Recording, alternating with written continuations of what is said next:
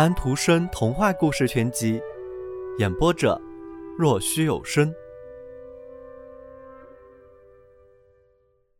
第30页，月亮说道：紧靠着大道有一家小旅店，它的正面是一间很大的车马棚，那儿的屋顶正在铺草。我从缝间，从敞开着的屋顶天窗望到里面那一大间看去令人很不舒服的屋子。火鸡在梁上睡觉，马鞍先放在空空的马料桶里。屋子中间停着一辆旅行车，车子的主人睡得很稳，马在那里饮水，马车夫伸直了四肢在睡。尽管他一路上就睡得很不错，而且睡了不止半程，这一点我最清楚。男佣人的房门是开着的，床看去就像被吵翻了一样乱糟糟的，蜡立在地上，已经燃进烛台馆里去了。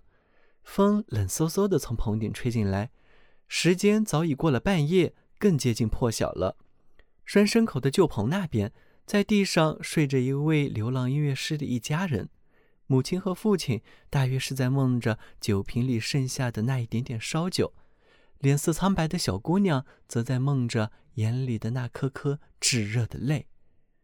竖琴倚在他们的头边，狗儿躺在他们的脚旁。